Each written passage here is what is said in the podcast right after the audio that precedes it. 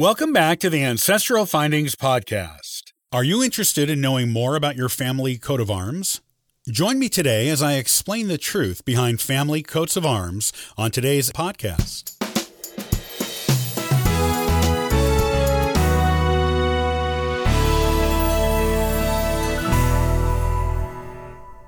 One of the first things a lot of beginner genealogists want to explore is their family crest or coat of arms.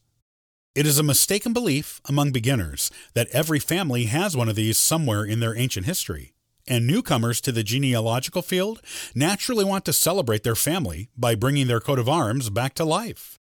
This is a wonderful ambition, and if your family truly does have a coat of arms or crest that you are entitled to use, you should learn about it and display it proudly. However, actually having a coat of arms or family crest is much more rare than you might imagine. Having the hereditary right to use it is even more rare. While there are many companies out there that are willing to sell you all kinds of merchandise with your supposed family crest on it, the vast majority of these companies are not engaged in legitimate genealogical research. The coat of arms or crest you get may or may not belong to your family, and it might be made up completely by the company selling it to you, or you may not have the hereditary right to use it. If you really want to know something about heraldry, the art of studying coats of arms and crests and how it applies to your family, listen on. It's a fascinating tale. Historically speaking, a coat of arms is a design on the shield of a medieval knight. The design was unique to an individual. Sometimes the individual only had rights to the coat of arms during his lifetime. Other times he was allowed to pass it down to his descendants, and it became the family coat of arms. As time went on, some nations and even corporations adopted their own coats of arms. The symbols on a coat of arms are meant to represent the achievements of the person, state, or corporation to whom or which the arms were granted. The first documented use of coat of arms in medieval times is on the Bayeux Tapestry, which dates from the 11th century AD and chronicles the Norman invasion of England. Some of the knights on the tapestry are seen holding shields with heraldic insignia on them, usually painted crosses. These were the earliest and most basic types of coats of arms. The use of coats of arms became pretty common by the 12th century and were used by many knights and minor feudal lords who went into battle. Within another century, families were using coats of arms, usually ones granted to an ancestor a century before, as the family logo, and sewed these arms onto flags that flew above their castles and manors. Only the highest classes of people in medieval Europe used coats of arms, as they were the only one with ancestors distinguished enough to have been granted them by the kings of the time. Once a family started using a coat of arms, it was passed down through the generations from one to the other, even down into the present day. An individual had to be granted a coat of arms by a ruling monarch to be able to legally use it. After that, the laws or customs governing who had the right to use them varied by country. In most of Europe, only the aristocracy could use them. In the Germanic countries, both aristocrats and free citizens who weren't noble, but who had distinguished accomplishments, could be granted them and use them. In England and Scotland, only the person who was originally granted the coat of arms could use it as it was. While coats of arms were made hereditary in England by King Richard I in the 13th century during the First Crusades, each generation had to change the coat of arms slightly to distinguish it from the generation prior. Women were also allowed to bear their own coat of arms as long as it incorporated unique designs along with the main family design, so that the arms distinguished them as female bearers of the arms. Eventually, churches and towns were granted the right to use coats of arms to identify themselves. Universities and some companies that had royal charters were also given coats of arms, which became the prototypes of the modern corporate logo. Throughout the centuries, the use of coats of arms was governed mainly by custom, though a few places, mainly England, did have governmental regulations regarding their use. Today, the use of coats of arms is more closely regulated as many of them have been trademarked. The owners of those trademarks, be they families or organizations, are the ones who have the legal right to say how their arms can be used. England and Scotland have heraldic authorities which grant and regulate the use of coats of arms. Sometimes these authorities grant new arms to new individuals, families, or organizations, even into the present day. A coat of arms doesn't necessarily have to be ancient to be legitimate in England and Scotland. What is the difference between a coat of arms and a family crest? The family crest is part of the overall coat of arms. It is the three dimensional object at the top of the arms. The top of something is often referred to as a crest, such as the crest of a wave on the ocean, or the crest of a mountain or building.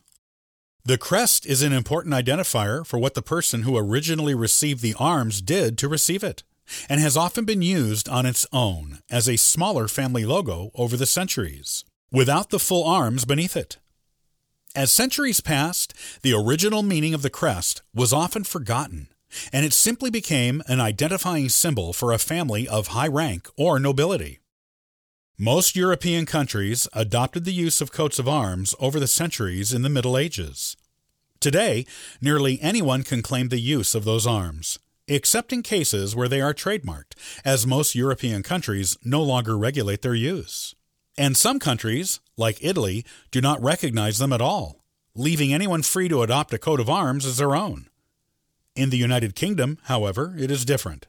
There are still laws there governing the use of coats of arms that must be followed by anyone in any part of the world who wishes to use them. The most important thing to remember about coats of arms in the United Kingdom is that there is no such thing as a coat of arms that is granted to a surname.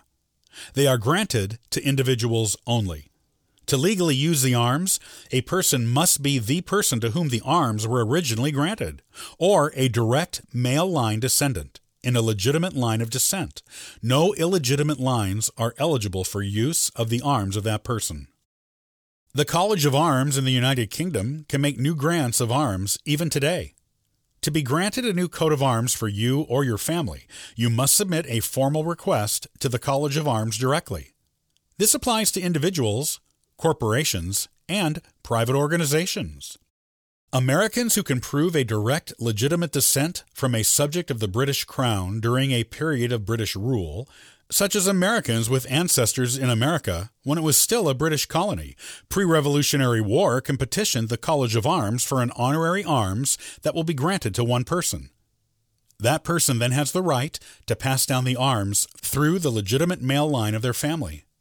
This rule of legitimate male line descent is why some people with the same surname have the legal right to use a coat of arms in the UK, and others with the same surname do not.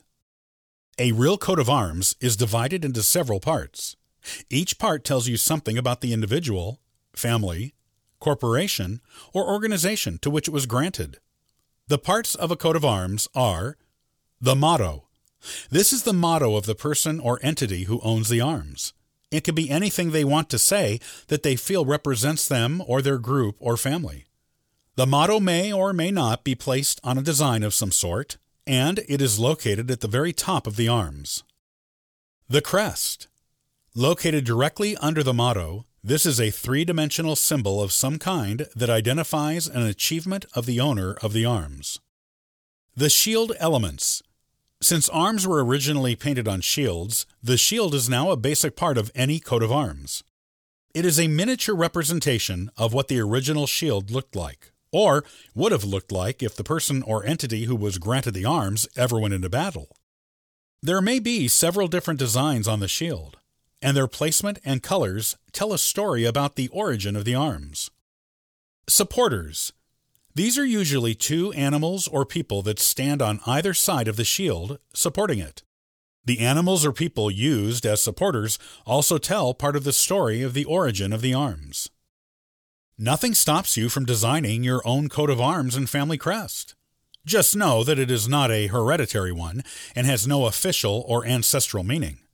You can make one for yourself or your family and use it as a logo. Many companies online will help you design your own.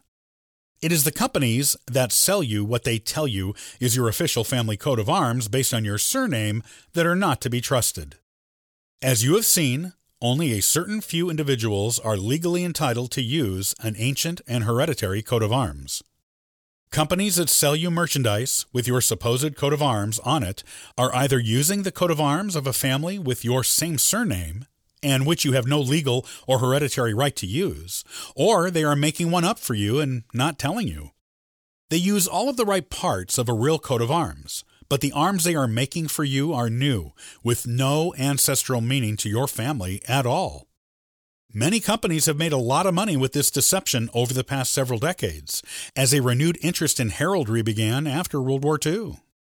While there is nothing wrong with designing your own coat of arms for your family, it is unlikely you will discover you are entitled to use an ancient and established one that has been handed down for centuries through the same family. Your family might actually have a legitimate ancient coat of arms, but your branch probably doesn't hold the right to use it. Only in a very few exceptional cases will you find you belong to a line that does have the right to use an ancient coat of arms. If you do, display them proudly, because they are part of a rich and lengthy heritage few can claim or prove. Heraldry is a real art. There are organizations in the United Kingdom and other European countries that can help you interpret the meaning on a legitimate coat of arms if you discover one in your family. Even if you don't have the right to use it, it is still interesting to know the meaning behind the arms your ancestors used. If you decide to buy a coat of arms from an online company or offline company, just know it will likely be a new coat of arms and not something ancient and legitimate. It doesn't mean you can't start using it as part of a new family tradition, though. By all means, start your own coat of arms now and pass it down through your family. Just be sure you record where and how the arms were started and what the symbols you chose to put in it mean, so future generations will know how your family got its coat of arms.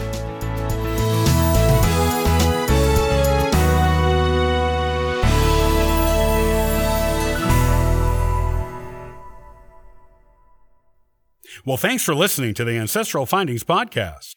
Visit ancestralfindings.com and download a free ebook and sign up for the historical postcard giveaway. Hey, I hope you have a wonderful day and happy searching.